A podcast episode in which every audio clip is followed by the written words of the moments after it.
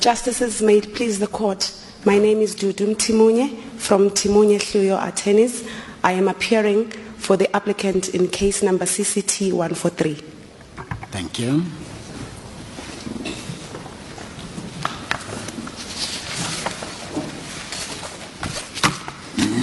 Good morning, Justices, and may it please the court. My name is Mark Cook. I appear for the applicant in case number one seventy-one. Thank you.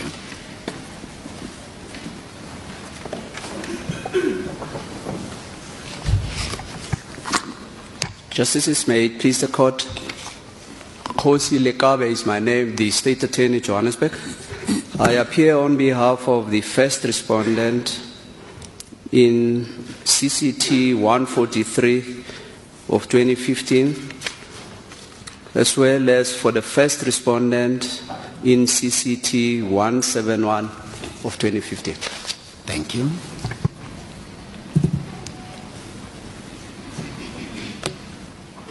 May it please the court, Justices. I'm Kei Chwe from the State Attorney, Pretoria. I'm appearing on behalf of the second respondent in both cases. As the court pleases. Thank you.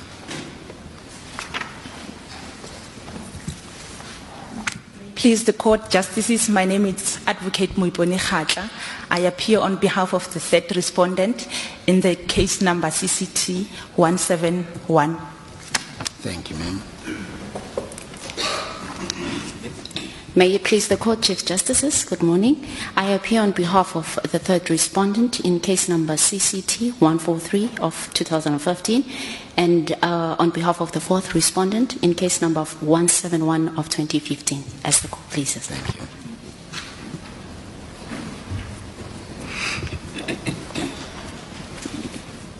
you. Justices, may it please the court, I appear on behalf of the amicus curiae in both matters. Thank you.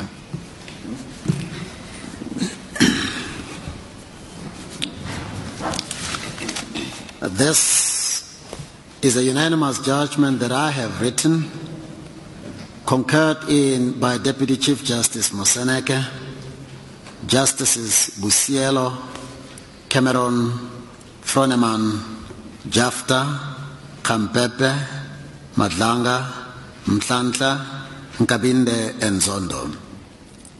It deals with issues of monumental importance to the people of this country and to the well-being of our constitutional democracy.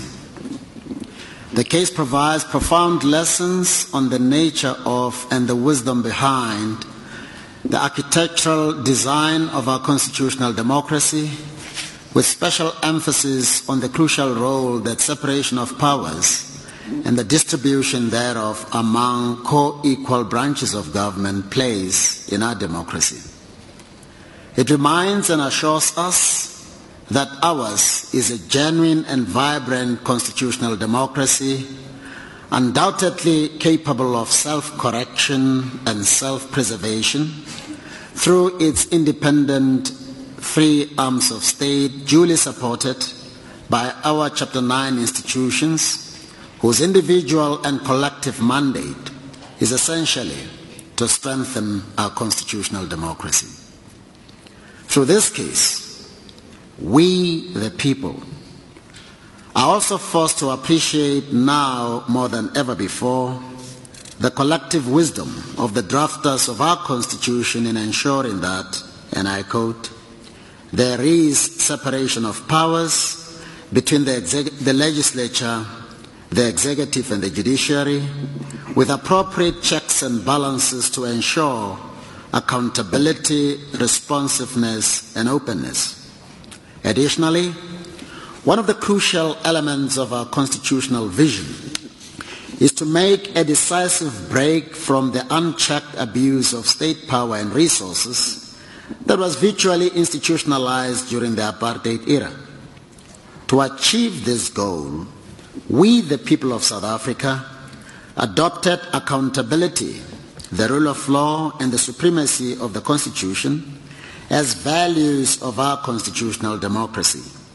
For this reason, public office bearers ignore their constitutional obligations at their peril.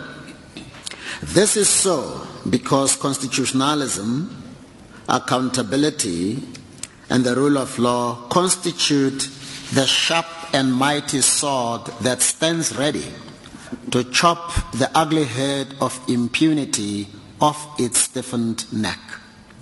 It is against this backdrop that the following remarks must be understood, and I quote, "Certain values in the Constitution have been designated as foundational to our democracy. This in turn means that as pillar stones of this democracy, they must be observed scrupulously. If these values are not observed and their precepts not carried out conscientiously, we have a recipe for a constitutional crisis of great magnitude.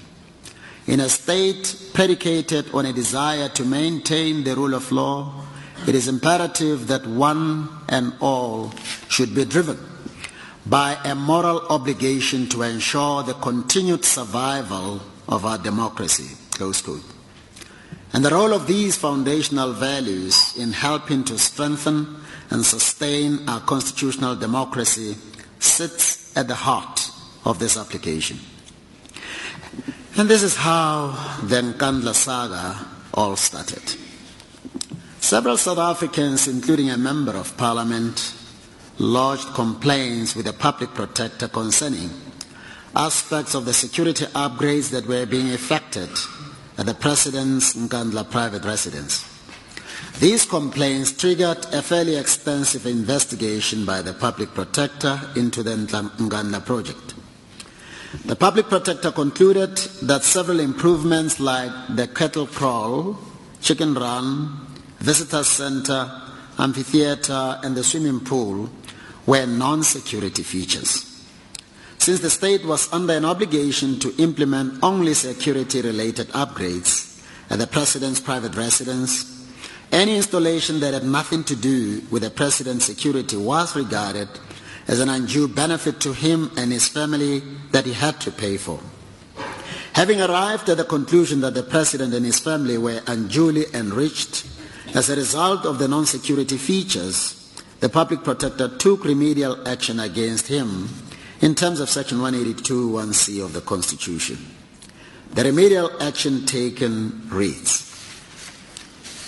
"The President is to take steps with the assistance of the National Treasury and the SAPS to determine the reasonable cost of the measures implemented by the Department of Public Works at his private residence that do not relate to security and which include the visitor center, the amphitheater, the cattle crawl, and the chicken run and the swimming pool.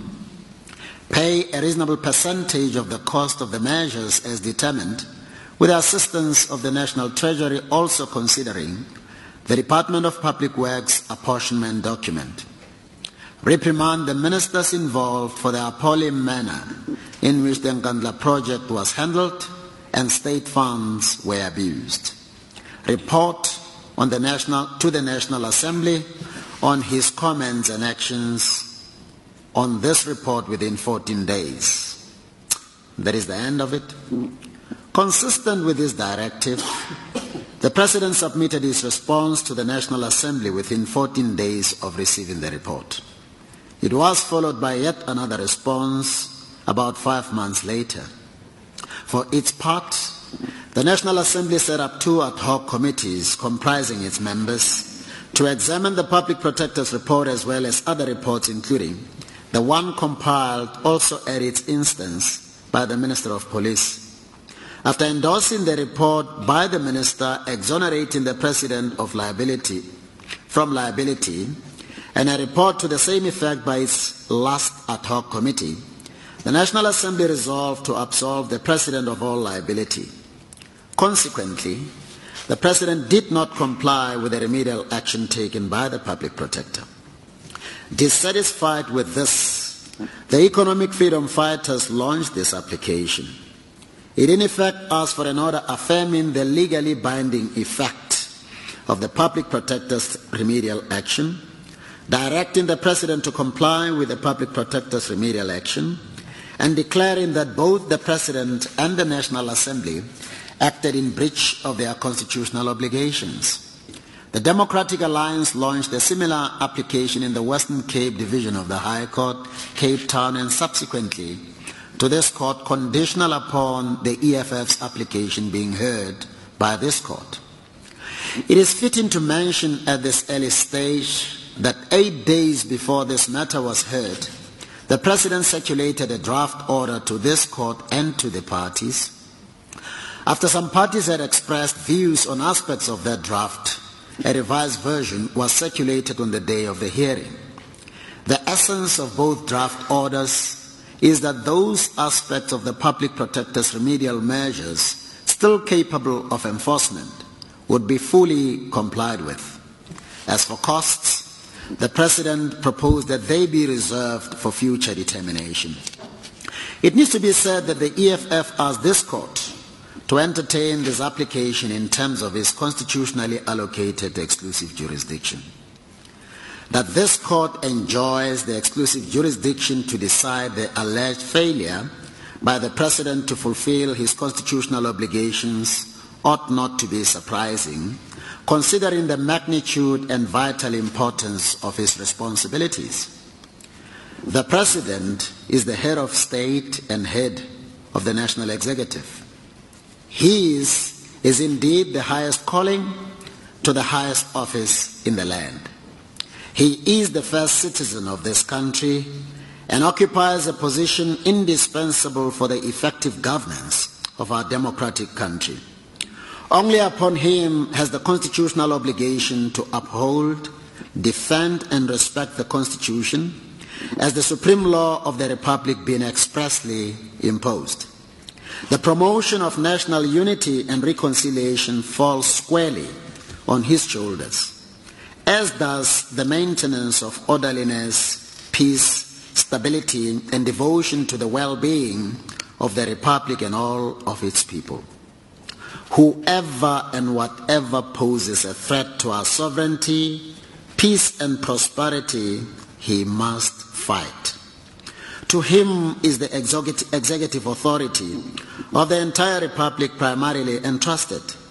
He initiates and gives the final stamp of approval to all national legislation and almost all key role players in the realization of our constitutional vision and the aspirations of all our people are appointed and may ultimately be removed by him. Unsurprisingly, the nation pins its hope on him to steer the country in the right direction and accelerate our journey towards a peaceful, just and prosperous destination that all other progress-driven nations strive towards on a daily basis. He is a constitutional being by design, a national pathfinder, the quintessential commander-in-chief of state affairs and the personification of this nation's constitutional project. The President is required to promise solemnly and sincerely to always connect with the true dictates of his conscience in the execution of his duties. This he is required to do with all his strength, all his talents, and to the best of his knowledge and abilities.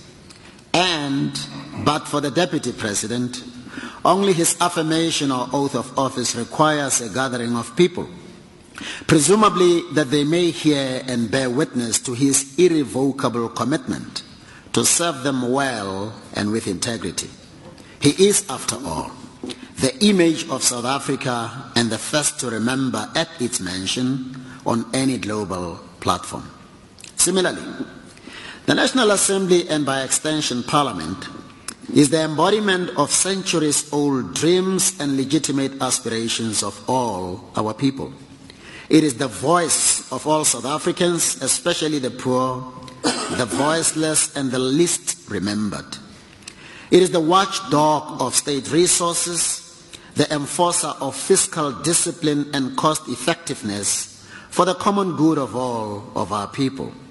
It also bears the responsibility to play an oversight role over the executive and state organs and to ensure that constitutional and statutory obligations are properly executed.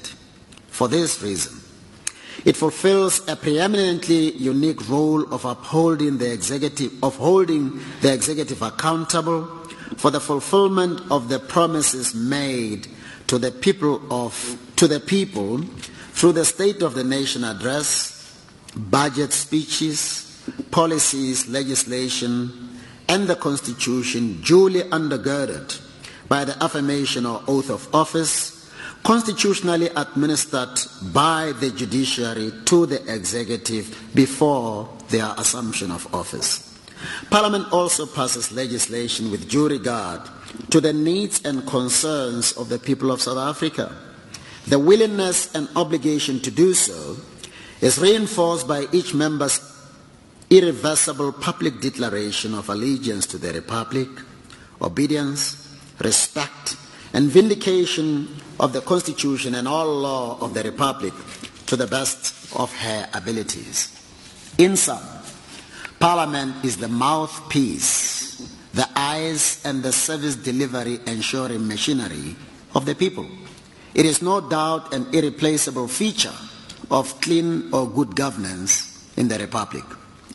Having considered all the relevant facts and principles as well as these presidential and parliamentary obligations of high importance, we are satisfied that a case has been made out for the exercise of our exclusive jurisdiction and that the D A be granted direct access to this court. Turning to the merits of this case, one of the key issues that called for clarification was the legal effect or legal status of the remedial powers of the Office of the Public Protect, Public Protector vested in it in terms of Section one eighty-two one C of the Constitution, read with the Public Protector Act. This became an issue of prime importance because the attitude initially adopted by the President to these powers and by the National Assembly to date was that remedial action taken by the Public Protector does not have a legal binding effect. Like other Chapter nine institutions, the Office of the Public Protector was created to strengthen constitutional democracy in the Republic. To achieve this crucial objective, it is required to be independent and subject only to the Constitution and the law. The Constitution demands of it, as with other sister institutions, to be impartial and to exercise the powers and functions vested in it without fear, favor, or prejudice.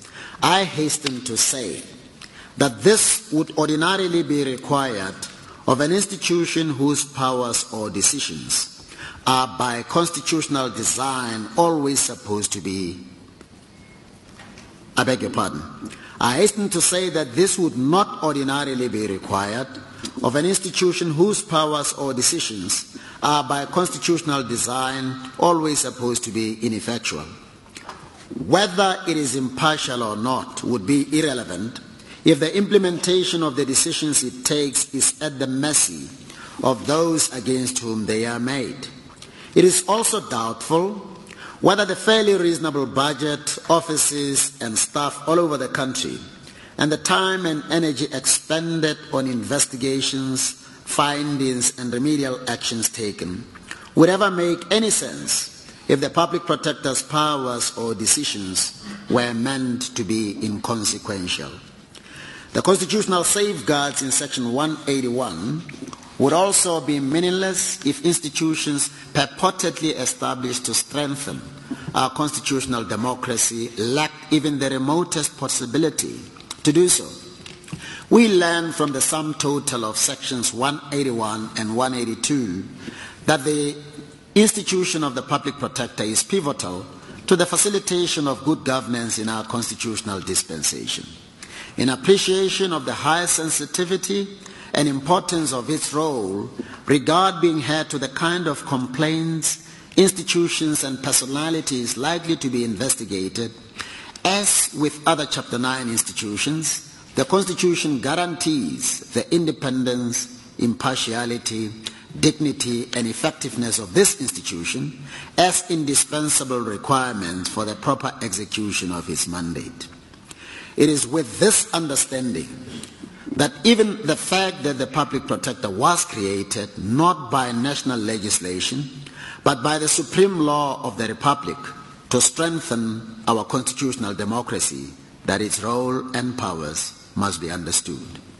The office of the Public Protector is a new institution, different from its predecessors.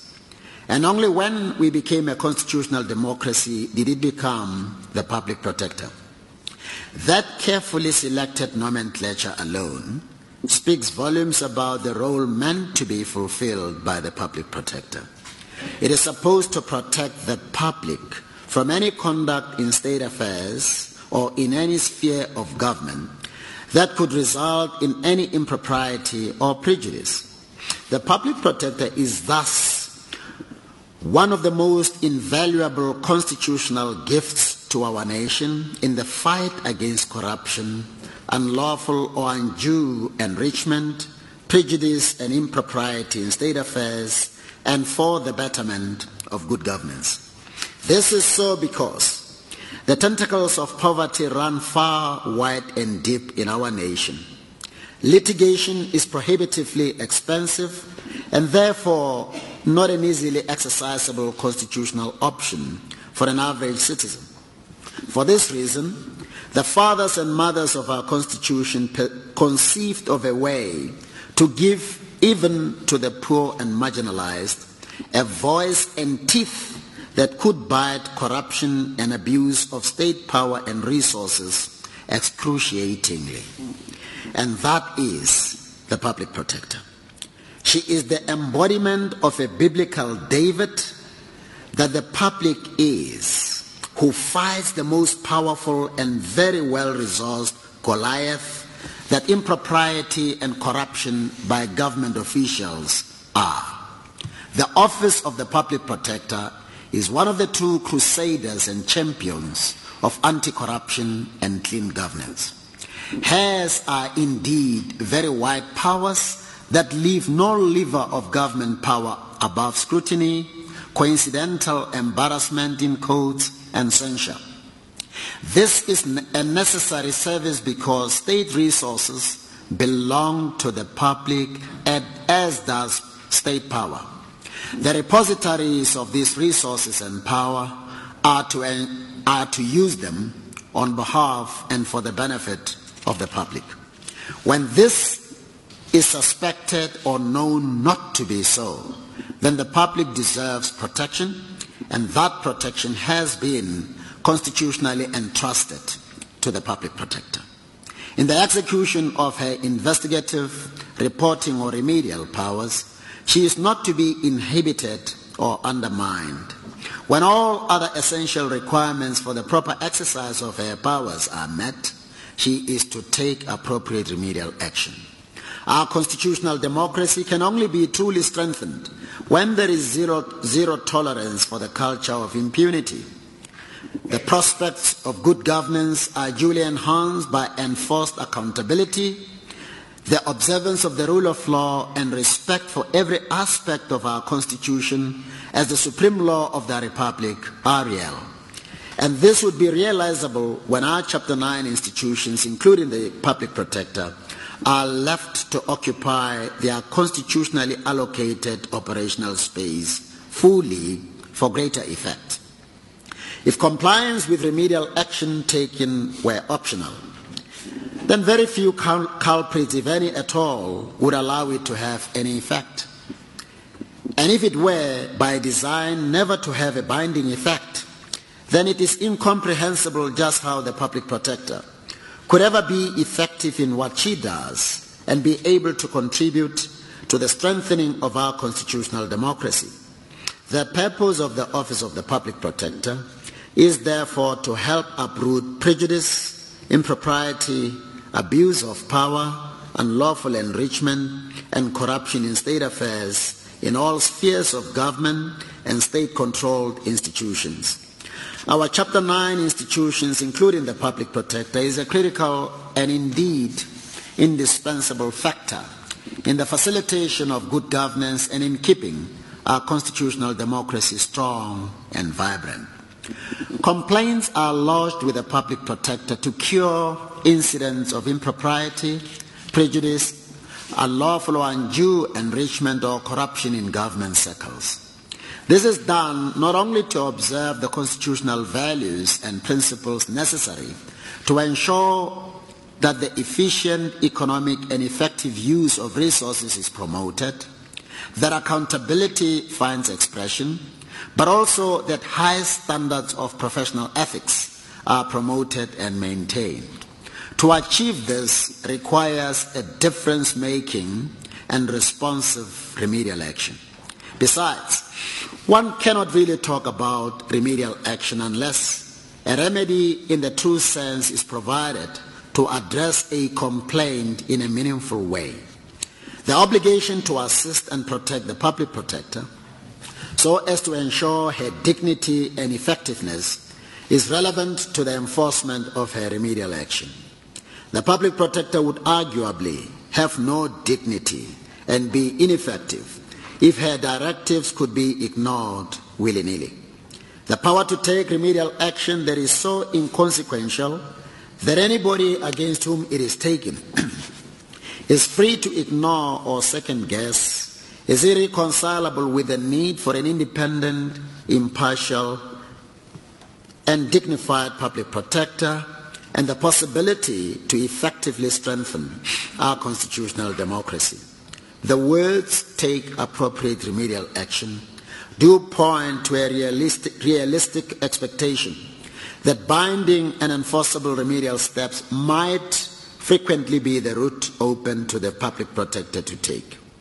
Taking appropriate remedial action connotes providing a proper, fitting, suitable and effective remedy for whatever complaint and against whomsoever the Public Protector is called upon to investigate. Remedial action must therefore be suitable and effective. For it to be effective in addressing the investigated complaint, it often has to be binding.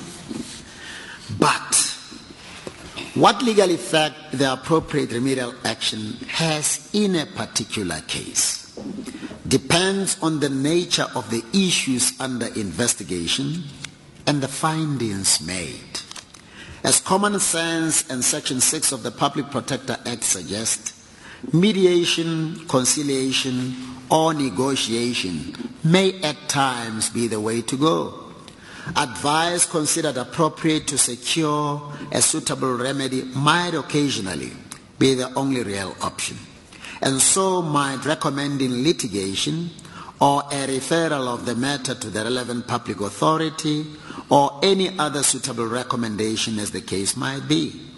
The legal effect of these remedial measures may simply be that those to whom they are directed are to consider them properly with due regard to their nature, context, and the language employed to determine what course to follow. When remedial action is binding, compliance is not optional. Whatever reservations the affected party might have about its fairness, appropriateness, or lawfulness.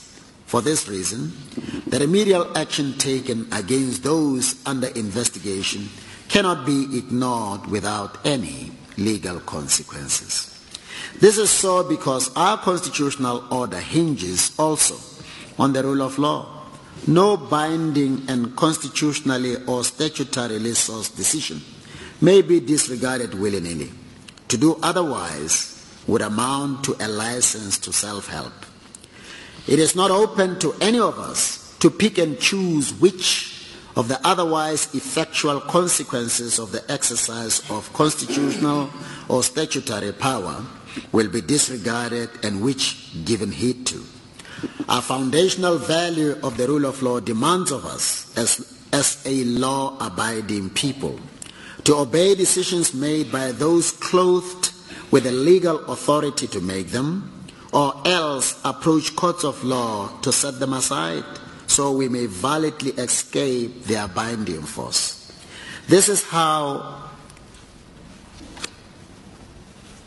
this is how um, we deal, it, let me rather say, it is on this with this understanding or on this basis that we deal with the remedial action taken against the President. The remedial action that was taken against the President has a binding effect.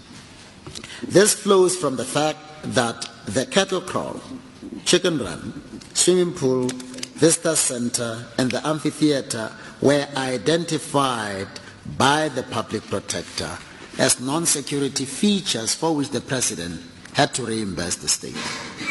He was directed to first determine, with the assistance of the SAPS and National Treasury, the reasonable cost expended on those installations, and then determine a reasonable percentage of the cost so determined that he is to pay. The President was required to provide the National Assembly with his comments and the actions he was to take on the Public Protector's report within fourteen days of receipt of that report, and to reprimand the ministers involved for the misappropriation of state resources under their watch. Concrete and specific steps were therefore to be taken by the President. Features bearing no relationship to the President's security had already been identified.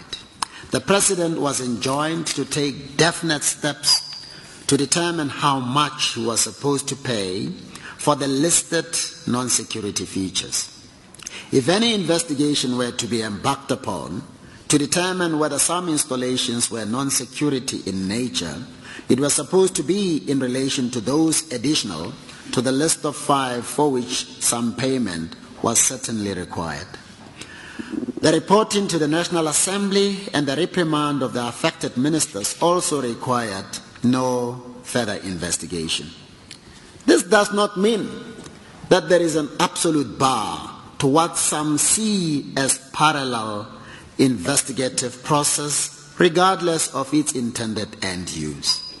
For it cannot be correct that upon receipt of the Public Protector's report, with its unfavorable findings and somewhat biting remedial measures, all the President was in law entitled to do or required to do was comply, even if he had reason to doubt its correctness. That mechanical response is irreconcilable with logic and the rights exercisable by anybody adversely affected by any unpleasant determination. The President was, like all of us, entitled to inquire into the correctness of those aspects of the report he disagreed with. That inquiry could well lead to a conclusion different from that of the Public Protector, and such a contrary outcome is legally permissible. What matters under these circumstances Under these circumstances would then be how the President responds to the Public Protector's report and the remedial action taken when there are other dissenting reports sanctioned or commissioned by him. Incidentally, the President mandated the Minister of Police to investigate and report on, I quote, whether the President is liable for any contribution in respect of the security upgrades having regard to the legislation, past practices, culture, and findings contained in the, respect, in the respective reports, close quote. The National Assembly also commissioned the Minister's report. The upshot was a finding that elements of the upgrades identified by the Public Protector as non-security features were in fact security features for which the President was not required to pay. Consequently, the Minister of Police exonerated in cause the President from their already determined liability. The end result of the two streams of investigative processes were mutually destructive. The President should have decided whether to comply with the Public Protector's remedial action or not. If not, then much more than his mere contentment with the correctness of the report generated at his instance was called for. A branch of government vested with a constitutional authority to resolve disputes by the application of the law should have been approached, and that is the judiciary. Only after a court of law would have set aside the findings and the remedial action taken by the Public Protector would it have been open to the President to disregard the Public Protector's report. His difficulty here is that he did not challenge the report through a judicial process. He appears to have been content with the apparent vindication of his position by the Minister's re favourable recommendations and considered himself to have been lawfully absolved of liability. This emboldened, thus emboldened by the Minister's conclusion and a subsequent resolution by the National Assembly to the same effect, the President neither paid for the non-security installations nor reprimanded the ministers involved in the Nkandla project. This non-compliance persisted until these applications were launched and the matter was set down for hearing. And this is where and how the public's, public protector's remedial action was second-guessed. Absent a court challenge to the public protector's report, all the President was required to do was to comply. Arguably, he did, but only with a directive to report to the National Assembly.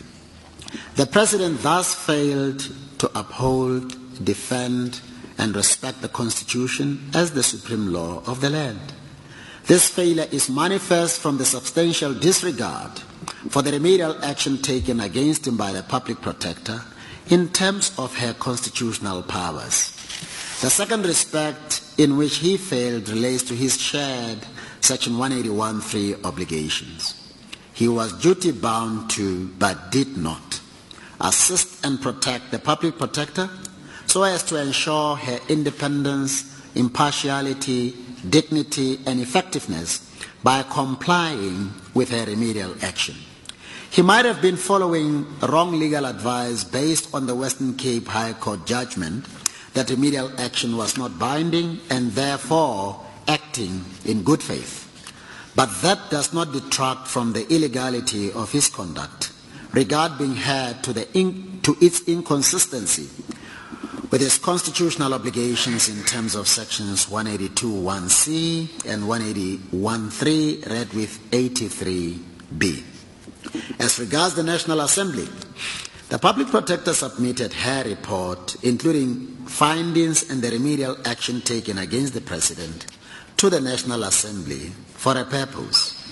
That purpose was to ensure that the President is held accountable and his compliance with the remedial action taken is enabled. The National Assembly's attitude was that it was not required to act on or facilitate compliance with the report since the Public Protector cannot prescribe to it what to do or what not to do. For this reason, so it says, it took steps in terms of Section forty-two point three of the Constitution after receipt of the report to ascertain and satisfy itself about the correctness of the findings and the remedial action taken by the Public Protector, since more was required of the National Assembly than merely rubber stamp her report. Broadly speaking, this approach is correct because scrutinized as envisaged by Section forty-three point two of the Constitution means subject to scrutiny. And scrutiny implies a careful and thorough examination or a penetrating or searching reflection. The Public Protector's report relates to executive action or conduct and had to be subjected to scrutiny so understood. Besides, even findings by and an order of a court of law may themselves be legitimately and lawfully subjected to further interrogation or research at the instance of the affected party that may culminate in the conclusion that the court was wrong. But when such a conclusion is reached, the question is, how then is it acted upon? This would explain the reviews of tribunal or magistrates' court decisions and appeals from all our courts all the way up to the apex court. In principle, there is nothing wrong with wondering whether any unpleasant finding or outcome is correct, and deploying all the resources at one's command to test its correctness. The National Assembly was indeed entitled to seek to satisfy itself about the correctness of the Public Protector's findings and the remedial action before it could hold the President accountable in terms of its sections forty-two point three and fifty-five point two obligations. These sections impose responsibilities so important that the National Assembly would be failing in its duty if it were to blindly or unquestioningly implement every important report that comes its way from any institution. And both sections forty-two point three and fifty-five point two do not define the strictures within which the National Assembly is to operate in its endeavour to fulfil its obligations. It has thus been given the leeway to determine how best to carry out its constitutional mandate. Additionally, Section one eighty-two point one B of the Constitution, read with Section eighty-two B Roman numeral three of the Public Protector Act, does not state how exactly the National Assembly is to attend urgently to or intervene in relation to the Public Protector's report. How to go about this is all left to the discretion of the National Assembly, but obviously in a way that does not subvert or supplant the mandate of the Public Protector. People and bodies with a substantial interest in a matter have been routinely allowed by our courts to challenge the constitutional validity of a law or conduct of the President, constitutional institutions or Parliament. The National Assembly and the President were in like manner entitled to challenge the findings and remedial action of the Public Protector. It would be incorrect to suggest that a mere investigation by the National Assembly into the findings of the Public Protector is impermissible on the basis that it trumps the findings of the Public Protector. Rhetorically, on what would they then base their decision to challenge the report? Certainly not an ill-considered viewpoint or a knee-jerk reaction. I touched briefly on separation of powers while still considering the National Assembly's approach to the remedial action. The executive led by the President and Parliament bear very important responsibilities and each play a crucial role in the affairs of our country. They deserve the space to discharge their constitutional obligations unimpeded by the judiciary, save where the Constitution otherwise permits. This is so because the judiciary is but one of the three branches of government. It does not have unlimited powers and must always be sensitive to the need to refrain from undue interference with the functional independence of other branches of government. It falls outside the parameters of judicial authority to prescribe to the National Assembly how to scrutinize executive action, what mechanisms to establish and which mandate to give them for the purpose of holding the executive accountable and fulfilling its oversight role of the executive or organs of state in general. The mechanics of how to go about fulfilling these constitutional obligations is a discretionary matter best left to the National Assembly. Ours is a much broader and less intrusive role, and it is to determine whether what the National Assembly did does in substance and in reality amount to fulfilment of its constitutional obligations. That is the sum total of the constitutionally permissible judicial inquiry to be embarked upon.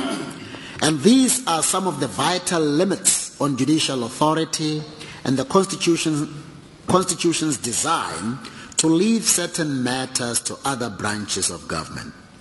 Courts should not interfere in the processes of other branches of government unless otherwise authorized by the Constitution. It bears repetition that it is not for this court to prescribe to Parliament what structures or measures to establish or employ, respectively, In order to fulfill constitutional responsibilities primarily entrusted to it. Although courts ought not to blink at the thought of asserting their authority whenever it is constitutionally permissible to do so, at the same time, and mindful of the vital strictures of their powers, they must be on high alert against impermissible encroachment on the powers of the other arms of government. Returning to the National Assembly, we observed that the Public Protector could not have submitted her report to the National Assembly merely because she deemed it necessary or in the public interest to do so. The high importance, sensitivity, and potentially far-reaching implications of the report point but only to one conclusion. That report was a high-priority matter that required the urgent attention or an intervention by the National Assembly. It ought therefore to have triggered into operation the National Assembly's constitutional obligation to scrutinize and oversee executive action and to hold the President accountable as a member of the executive. Also implicated was its obligation to give urgent attention to the report, its findings and remedial action taken, and intervene appropriately in that matter. Mechanisms that were established by the National Assembly following on the Minister's report may have accorded with its power to scrutinize before it could hold accountable. What will always be important is what the National Assembly does in consequence of these interventions. The Public Protector, acting in terms of her constitutional and statutory powers, had already investigated the alleged impropriety or relevant executive action and concluded that the President be held liable for specific elements of the security upgrades. On a proper construction of its constitutional obligations, the National Assembly was duty-bound to hold the President accountable by facilitating and ensuring compliance with the decision of the Public Protector. The position would otherwise have been different had the findings and remedial action been challenged even by the National Assembly and set aside by a court, which was of course not done in this case. Like the President, the National Assembly might, relying for example on the Western Cape High Court decision in D A versus S A B C, have been genuinely led to believe that it was entitled to second-guess the remedial action through its resolution absolving the President of liability. But that still does not affect the unlawfulness of its preferred course of action. That said, second-guessing the findings and remedial action does not lie in the mere fact of the exculpatory reports of the Minister of Police and the last ad hoc committee. In principle, there may have been nothing wrong with those parallel processes, but there was everything wrong with the National Assembly stepping into the shoes of the Public Protector by passing a resolution that purported effectively to nullify the findings made and the remedial action taken by the Public Protector and replacing them with its own findings and remedial action in quotes. This the rule of law is dead against. It is another way of taking the law into one's hands and thus constitutes self-help. By passing that resolution, the National Assembly effectively flouted its obligations. In conclusion, neither the President nor the National Assembly was entitled to respond to the binding remedial action taken by the Public Protector as if It is, no, it is of no force or effect, or as if it has been set aside through a proper judicial process. The ineluctable conclusion is, therefore, that the National Assembly's resolution based on the Minister's findings exonerating the President from liability is inconsistent with the Constitution and unlawful. Turning to remedy. All parties barring the National Assembly and the Minister of Police appear to be essentially in agreement on the order that would ensure compliance with the Public Protector's remedial action. The President's ultimate draft order, following on the one circulated eight days before the hearing, is virtually on all fours with the remedial action taken by the Public Protector. The effect of this draft and the oral submissions by his counsel is that the President accepts that the remedial action taken against him is binding and that the National Treasury is to determine the reasonable cost of the non-security upgrades on the basis of which to determine a reasonable percentage of those costs that he must pay. The President is also willing to reprimand the ministers in line with the remedial action.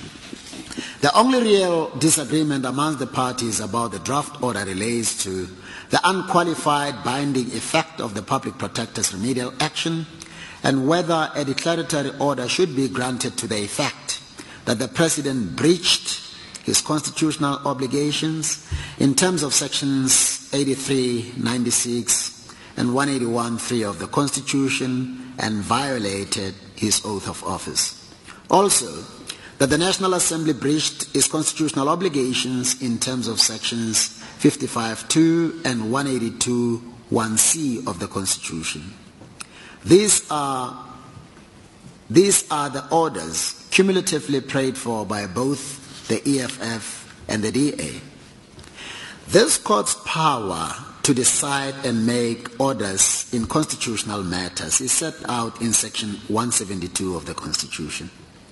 Section one seventy-two point one reads in relevant part, I quote, "When deciding a constitutional matter within its powers, a court A must declare that any law or conduct that is inconsistent with the Constitution is invalid to the extent of its inconsistency, and B may make any order that is just and equitable."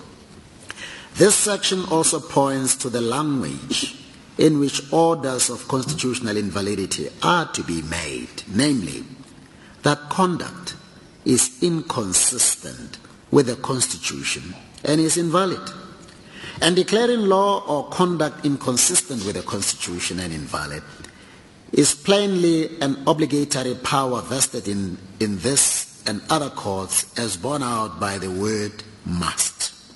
Unlike the discretionary power to make a declaratory order in terms of Section thirty-eight of the Constitution, this court has no choice but to make a declaratory order where Section one seventy-two point one A applies.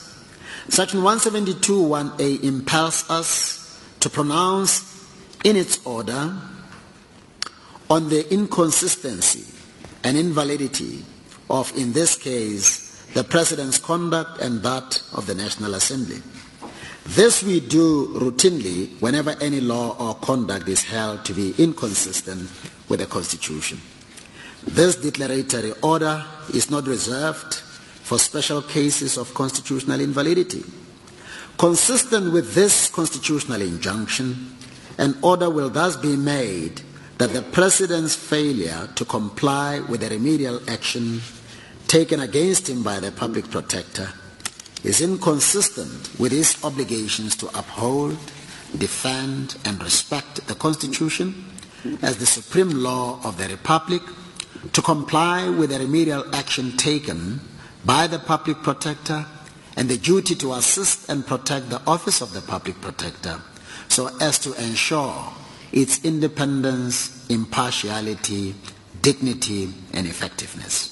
Similarly, the failure by the National Assembly to hold the President accountable by ensuring that he complies with the remedial action taken against him is inconsistent with its obligations to scrutinize and oversee executive action and to maintain oversight of the exercise of executive powers by the President, and in particular to give urgent attention to or intervene by facilitating his compliance with the remedial action. In the result, we make the following order. One, this court has exclusive jurisdiction to hear the application by the Economic Freedom Fighters.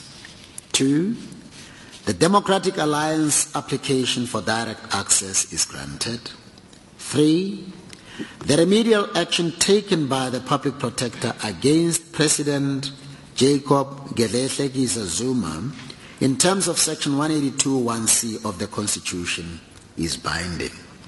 Four, the failure by the President to comply with the remedial action taken against him by the Public Protector in terms in her report, I beg your pardon, of nineteen March twenty fourteen is inconsistent with Section eighty-three B of the Constitution, read with Sections one eighty-one three and one eighty-two one C of the Constitution, and is invalid. Five, the National Treasury must determine the reasonable costs of those measures implemented by the public, by the Department of Public Works and the President's Nkandla homestead that do not relate to security, namely the visitor center, the amphitheater, the cattle crawl, the chicken run, and the swimming pool only. Six, the National Treasury must determine a reasonable percentage of the cost of those measures which ought to be paid personally by the President.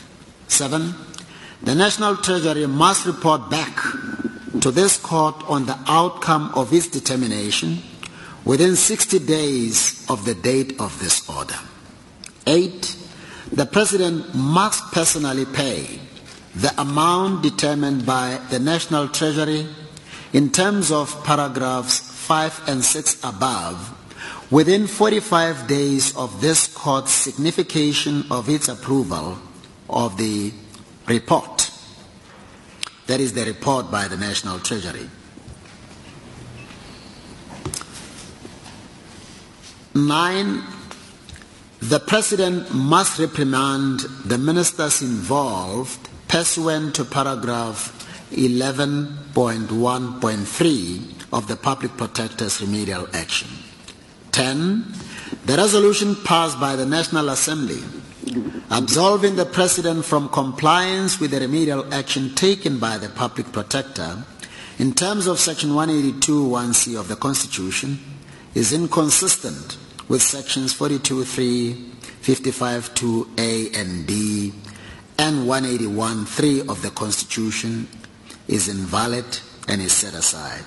eleven. The President, the Minister of Police, and the National Assembly must pay costs of the applications, including costs of two counsel. And I hand down this judgment.